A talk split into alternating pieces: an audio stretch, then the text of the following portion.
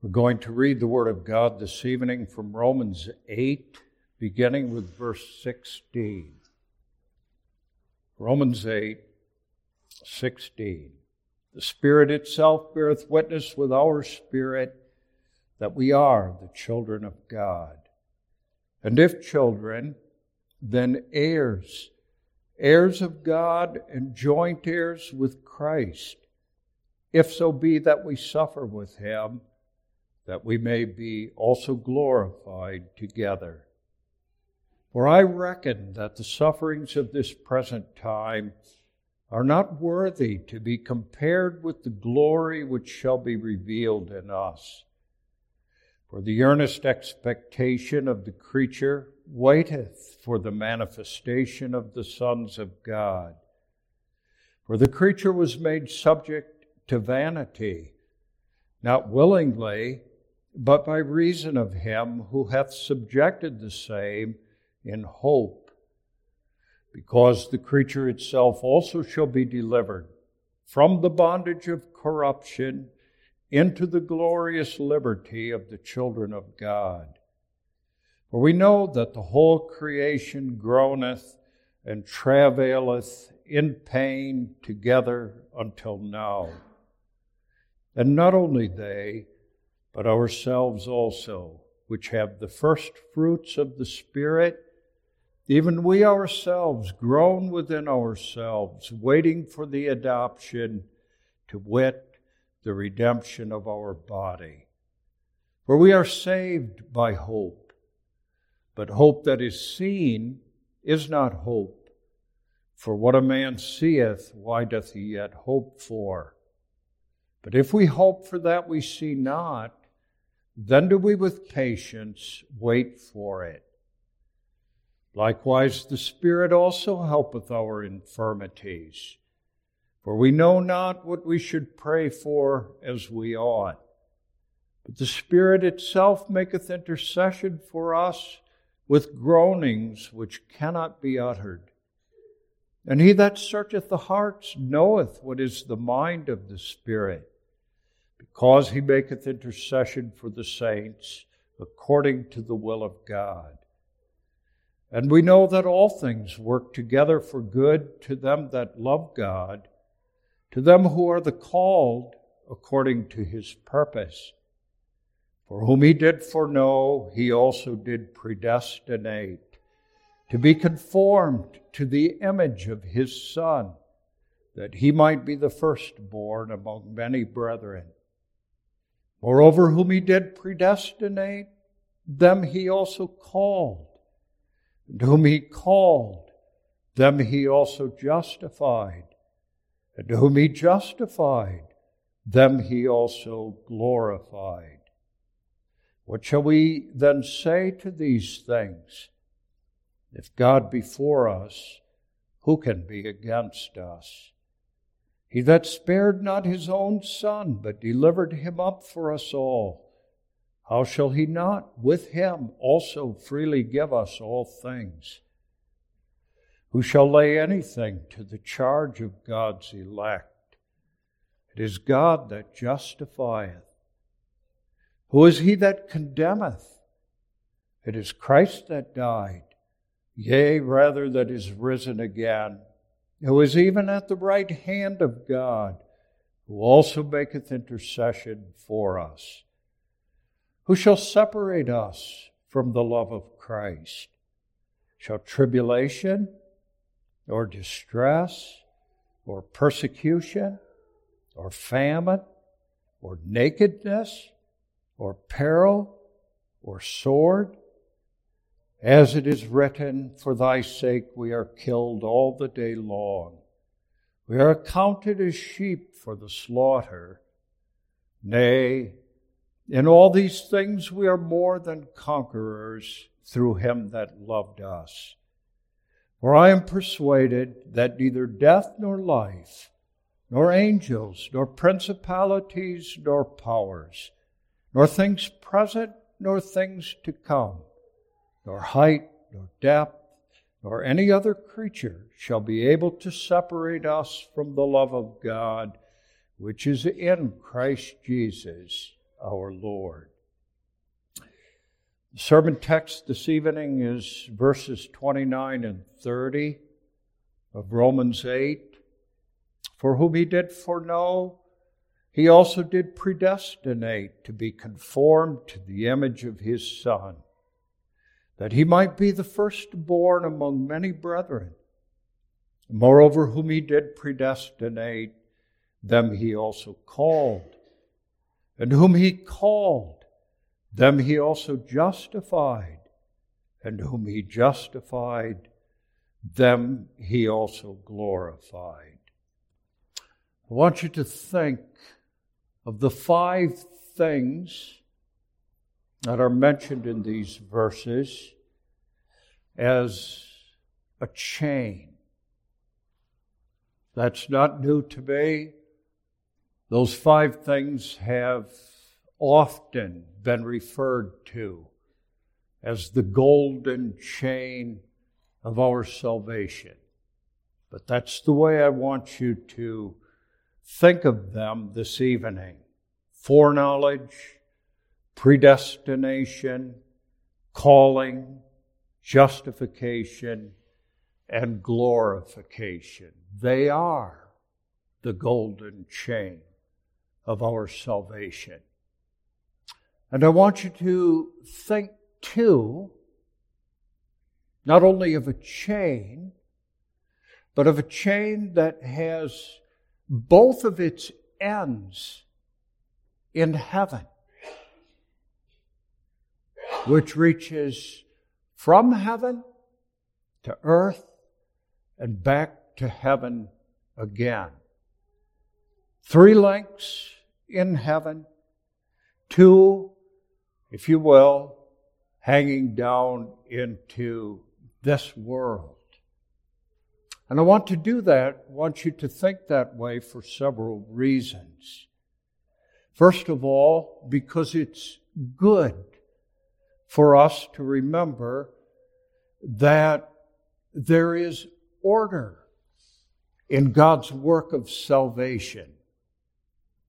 That's evident from this passage. These five things are like the links of a chain. And it's good for us to remember that because that order preserves the sovereignty of God in salvation. If you forget, for example, that calling and justification are linked to foreknowledge and predestination, then you're never going to be, ans- be able to answer the question why am I called and not others? Never be able to answer the question when you think of justification. Why am I graciously justified? and not others? The answer is found in the fact that calling and justification are linked to and follow upon God's foreknowledge and predestination. We mustn't stress the order of salvation to the point where we think of salvation in a kind of mechanical way. First this happens, then that, then that, and so on. And by doing that, as one of you said this week, force God into a box that's really the box of our own thinking. And forget that salvation is a miracle of grace. There is order in God's work of salvation. But that does not take away from the fact that salvation is a wonder work of God Almighty, which in many ways transcends our understanding or even our ability to understand what He has done in saving His people. It's good, too, to think of that chain as I described it three links in heaven, and two reaching down into this world, because that answers the question how am I assured of God's grace to me and of my place in Christ? The answer is, as we'll see, that those two links, if you will, hang down into this world so that I can take hold of that chain here on earth and taking hold of that chain through my own calling and justification, have hold of the whole chain and be assured that I am among those whom God loved and chose in eternity, and among those who will be with Him forever in heavenly glory. That's really the emphasis here in Romans 8. Romans 8 is all about assurance. And these verses answer in part that question how we, as children of God, have assurance of our own salvation. With that in mind, I call your attention, that's the theme of this evening's sermon, to the golden chain of our salvation. Going to look at its five links as they're mentioned here in Romans 8, then at its strength the strength of this chain. And that, of course, has to do in the passage with that word he, whom he foreknew. Those he also did predestinate, and whom he did predestinate, them he also called, and whom he called, them he also justified, and whom he justified, them he also glorified. And then finally, we're going to look at the golden beauty of that chain as we take hold of it. And in taking hold of it, have assurance that we are foreknown predestinated, called, justified, and glorified. So, first of all, those five things. First of them, God's foreknowledge. Many, I would say a majority of Christians, misunderstand that word don't want to say a lot about that this evening. But they believe that that word simply means that God in eternity saw that we would believe, saw that we would be holy, that we would repent of our sins and turn from them. And for that reason, chose us but I think you know, I'm sure that even some of you children know, that that's not the way it is. God, in choosing his people, did not look into some kind of crystal ball to see what would happen and choose us and others accordingly. That would make our salvation dependent on us would make our salvation, I've heard a lot of that word recently, conditional. We would be saved because of our foreseen faith and obedience. And God, as you know so well, is never, ever dependent on us in saving us, never chooses us for anything that He finds in us or even foresees in us, but saves us solely and entirely according to the good pleasure of His will. But what then is God's foreknowledge?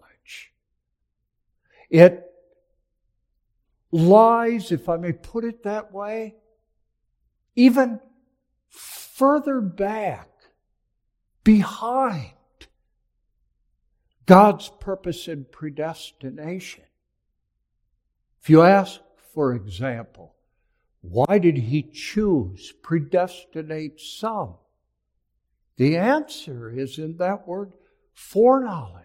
There is a reason why he chose some, why he chose you, and not others. Although the reason is never, ever, ever to be found in you. What then is God's foreknowledge? Do you know?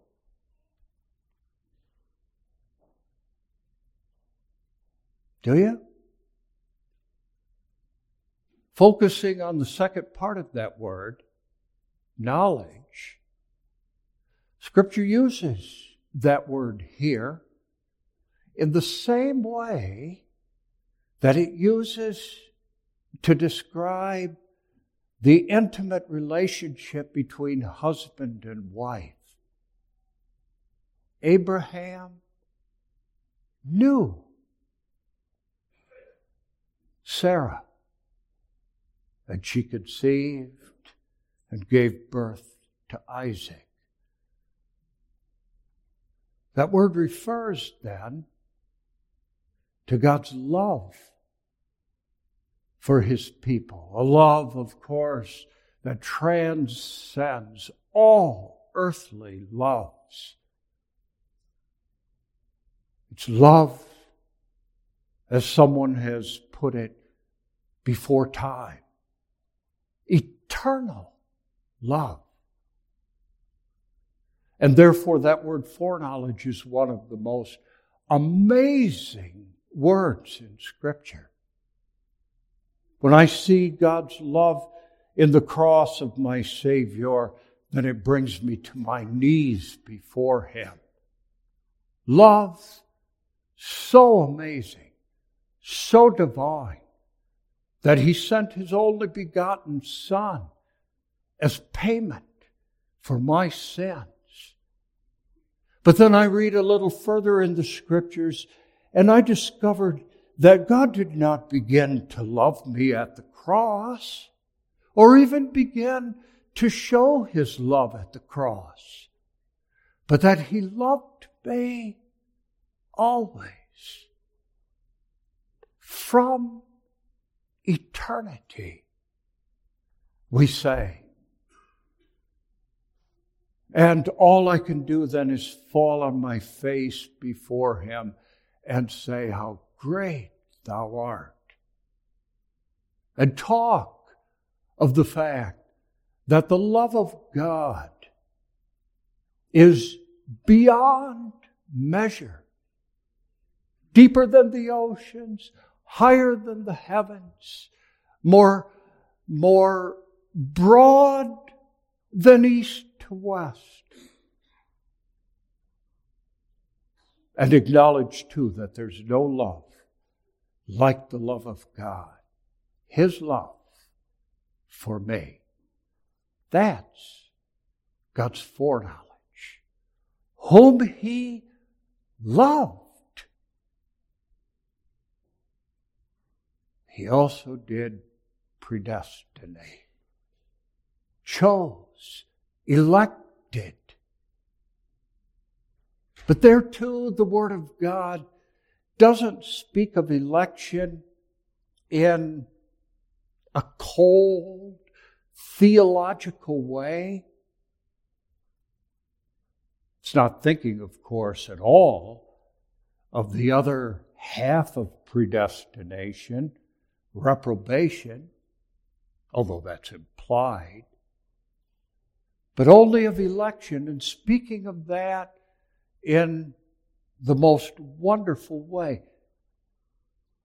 If you count yourself, as I trust you do, among those whom God elected, among that number of the elect who will be together someday in heaven, then you must remember that He chose you, that's the passage, to be conformed to the image of His Son.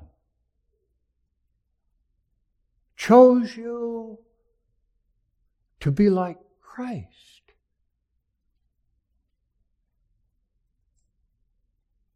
Chose you so that when finally you go to heaven, even your body is like the glorious body of Christ, raised and glorified with Him. That's election. Not just the bare choice of some to be saved, but in choosing them, God sovereignly and eternally determined that by His work of grace, they would be forever like Christ when His work of grace with them was finished. Whom He did for foreknow, He also did predestinate. And it's in calling in the calling that God begins to make us like Christ. The emphasis there is not on your calling to be a good father, yours to be a good mother, good husband, a good wife, but it's talking about what we refer to in theology as God's efficacious call. Now that comes, we hear God calling in the preaching of the gospel. But when in the preaching of the gospel, God calls those whom he has chosen to be like Christ, then through the Spirit, He calls them in their hearts and in their souls as well, and calls them with the same power that He used when He created the heavens and the earth and everything in them. Calls them irresistibly, calls them so that really they cannot help but come. Or as scripture has it, that they are drawn to Christ, drawn the Apostle Paul says in the opening verses of Colossians, out of darkness into light, out of the kingdom of darkness into the kingdom of his dear Son. That's the calling. It's a word of God that comes through the gospel, but is applied by the Spirit in such a way that it takes hold of the hearts of His people and brings them sovereignly and irresistibly to Himself. Whom He did predestinate, them He also called. And the result of that calling is that those whom he calls can never, ever go back to the kingdom of darkness. They may, like the Israelites in the Old Testament, think that they want to go back.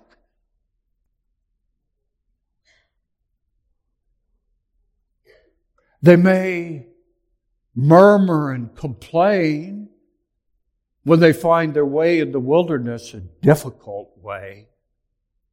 But because God has called them, they can never go back.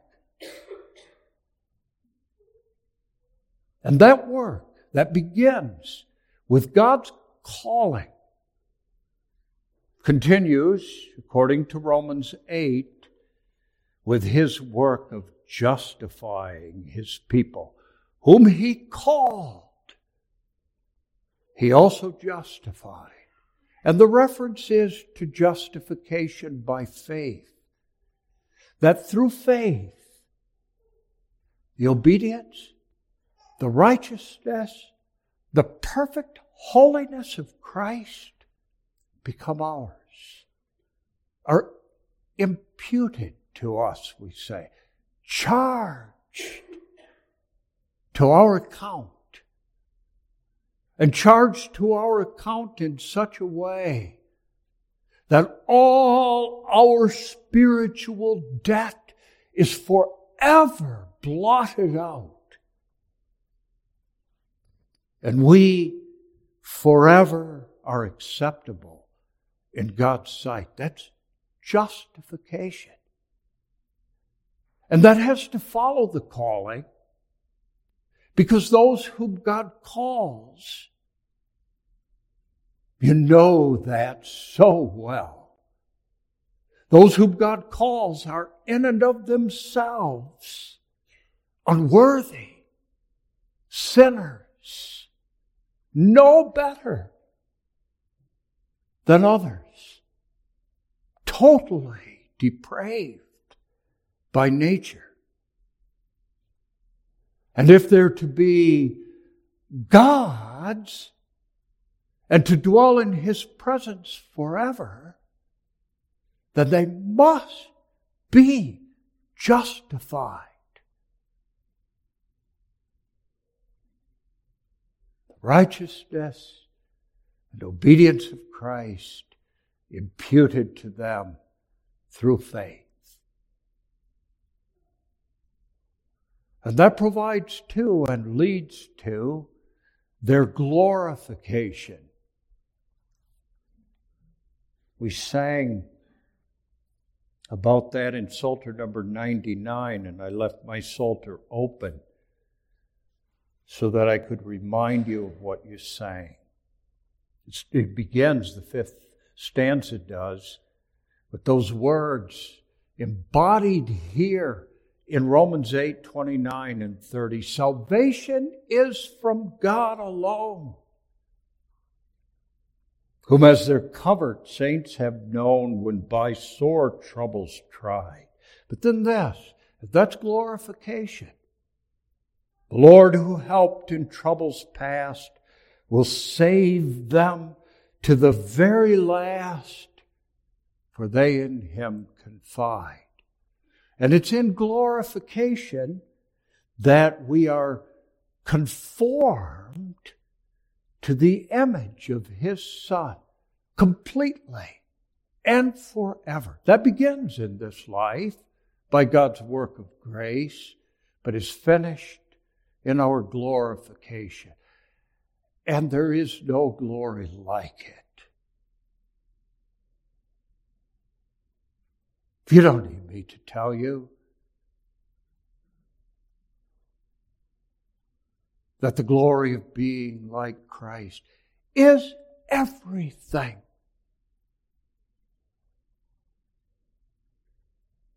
Nothing can purchase it. Nothing can compare with it. It's God's gracious work in finishing his work of salvation. That's what I call the golden chain, and others have called it that too. the golden chain of our salvation. Golden because that's the emphasis here in Romans 8. It shines with God's work.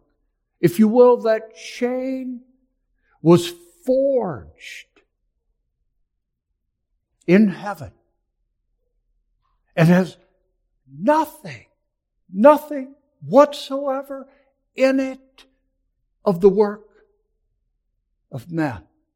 Nothing of your works. Nothing of your righteousness. Nothing of your obedience. There's not one speck of human rust in that chain. It's all God's work from beginning to end. Who he foreknew, them also he did predestinate, and all of the rest. And it's golden because it shines with the glory of God and our Savior Jesus Christ. Whom did he love? In eternity? He loved those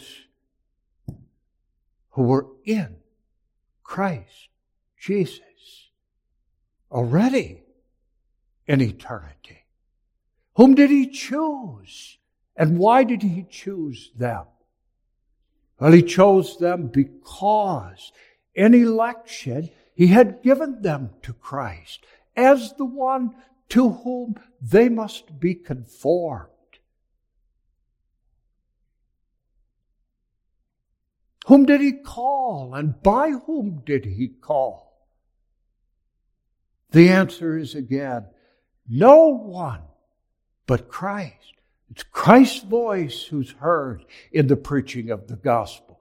Christ's voice that reaches the hearts of God's people. Christ's voice that irresistibly and powerfully draws them out of the kingdom of darkness into the kingdom of light. How are they justified? By their own works? God forbid. They're justified by the imputation, and that alone, of the righteousness of Jesus Christ, their Savior, and their glory. Their glory when finally this weary night of sin is over. The glory is the glory of Christ. God in Christ. It's not the glory of living in a place that has streets of gold. Not that so much as being finally and forever like Him. You understand that, don't you? Those of you who are older and who are thinking more and more of death and dying, you know that, don't you? That's your hope, isn't it?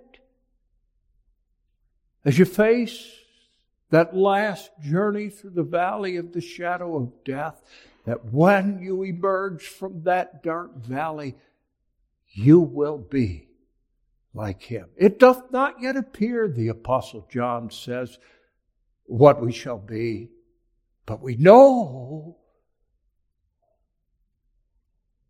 that when he appears, we shall be like him, for we shall see him as he is. That's the golden chain of our salvation. But as I said in the beginning, the Word of God is, here is concerned with our assurance. How do I know that God from eternity has loved me. Look at myself, that I hate myself. Especially when I see my sins and sinfulness. How then can God have loved me from eternity? How can I be sure of that? When I look at myself and see just a small beginning of new obedience, see that in so many ways I'm still like those who hate God and don't believe, commit the same sins as they commit. I know that God doesn't love them. But how do I have the assurance that He loves me? How do I know? From the counsels of eternity that God's chosen me. He doesn't give me a book to read so that I can find my own name there. The book of election, if you will. How do I know? How do I know through all life's struggles and trials that I will be glorified with Christ and be like Him in glory? How do I have the assurance? The answer, first of all, here in Romans 8 verses 29 and 30, is that assurance, the assurance of salvation, rests on the teaching of the Word of God. That salvation is of God alone. I must, must believe that if I am to be sure of my own salvation. If I think, as many do, that salvation depends that much on my own efforts or my own works, then to the degree that I think that, my assurance wavers and vanishes. It has to.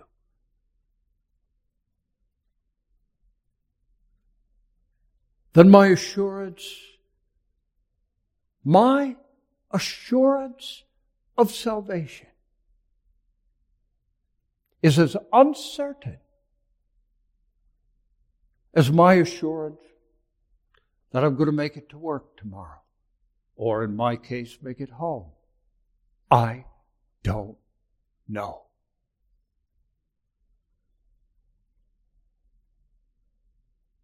But because salvation is of the Lord alone, it is possible for God's people to be assured of their salvation. And that's the beginning of their assurance, too. They look at themselves and they see no reason for assurance. But they look up And they see that through all life's trials and difficulties, through all their sins and weaknesses, God is able and willing to save his own. But there's a little more to it than that. And that's why two links of this chain, as I said in the beginning, hang down into this world calling and justification. It's in those that I see the evidence of God's grace. Our creeds talk about that. The canons in the first chapter, talking about assurance. Article 12 say, The elect in due time, though in various degrees and in different measures, we don't all have the same assurance of our salvation. Some of us, I'm certainly one of them, find that assurance wavers, that doubts and fears assail. But we attain the assurance of this, our eternal and unchangeable election not by inquisitively prying into the secret and deep things of God, not by trying to read the book of election, but by observing in themselves with a spiritual joy and holy pleasure the infallible fruits of election pointed out in the Word of God, such as a true faith in Christ, filial fear, a godly sorrow for sin a hungering and thirsting after righteousness, and so on. I see in my calling and in my justification those fruits. And in seeing them, I take hold of the whole chain. foreknowledge and God's love for me. His choosing me out of the whole fallen race of mankind. My own hope of being with Him forever. That's what I was getting at earlier when I talked about the result of that calling being that it's impossible for me to go back to the kingdom of darkness.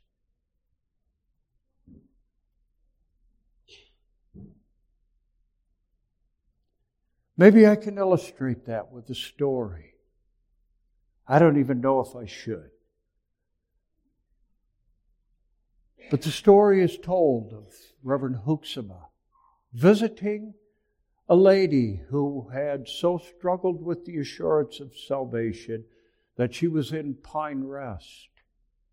That's, if you don't know, place for those who are struggling in the way she did. And he visited her and frustrated with her inability to believe that she was one of God's children, that He had loved her and chosen her, and that she would be with Him in heaven. Frustration finally said to her, Well, why then don't you go back? And just eat, drink, and be merry. Live the life of the ungodly. And you know what her answer was? And that's the answer of everyone who's been called. Oh, I can't do that.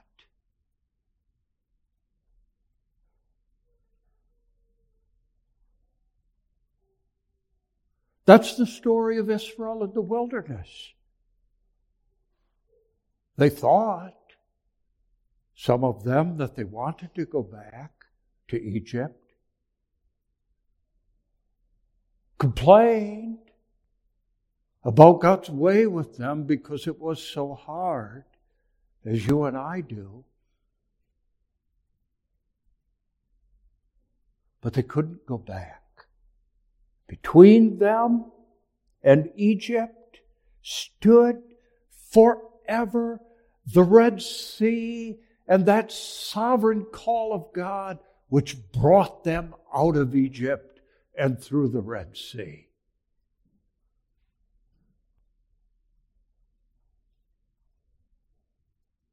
Struggling? Yes. Troubled? Yes.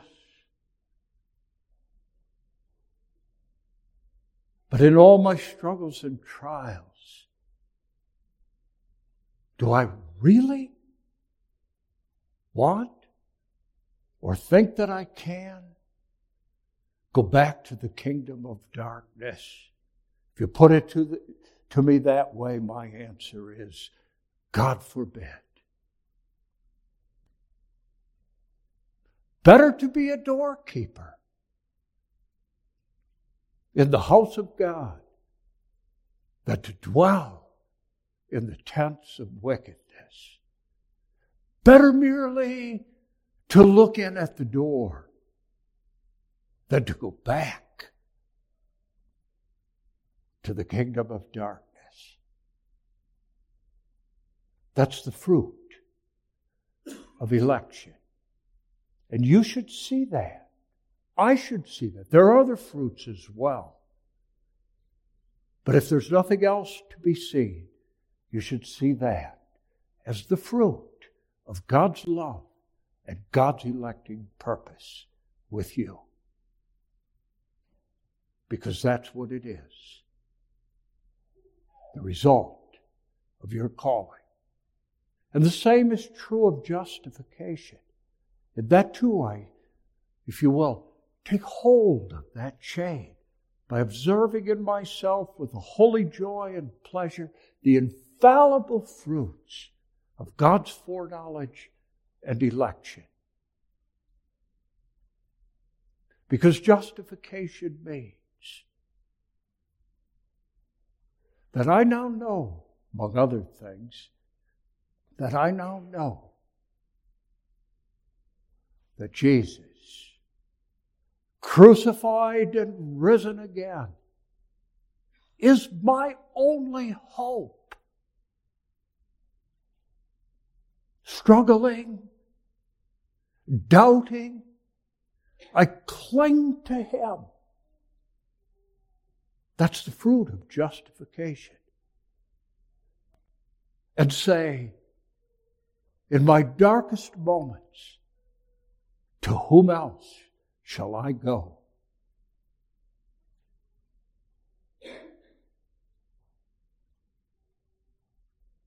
Tried beyond the limits of my endurance.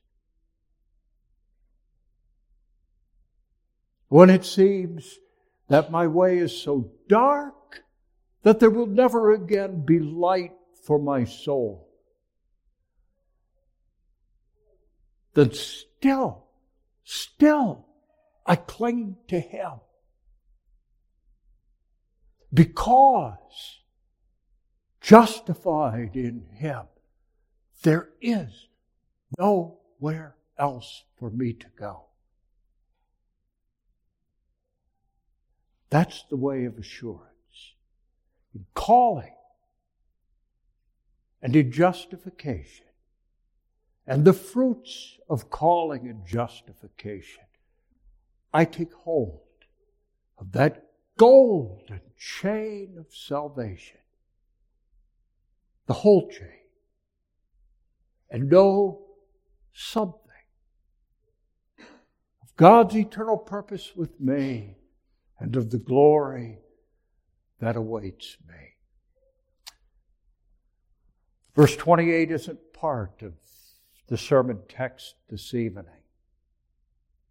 But that's what verse 28 is saying. And verses 29 and 30 are the reason. We know that all things work together for good to them that love God. For whom he did foreknow, he also did predestinate. We know that because salvation is the work of God. Everything works for our good. Nothing against God's people.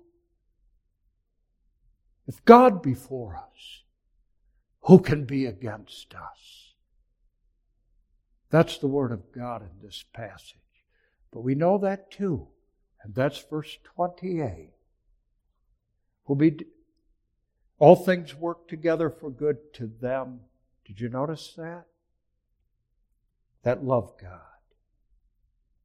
That's Scripture's way of saying what the canons say in chapter 1, article 12. I love him. Love him with all my heart and soul and mind and strength. Love him through all life's troubles and difficulties. Love him as I love no one else. Love him because he's the great God of my salvation. And in that love for him, I see too those infallible fruits of election and say, I love him because he first loved me. In the counsels of eternity, and before ever the world was created, He loved me, so I love Him, and so I know that He loves me. That's the Word of God here. And then, too, of course, you could say what the Word of God says in those closing verses I am persuaded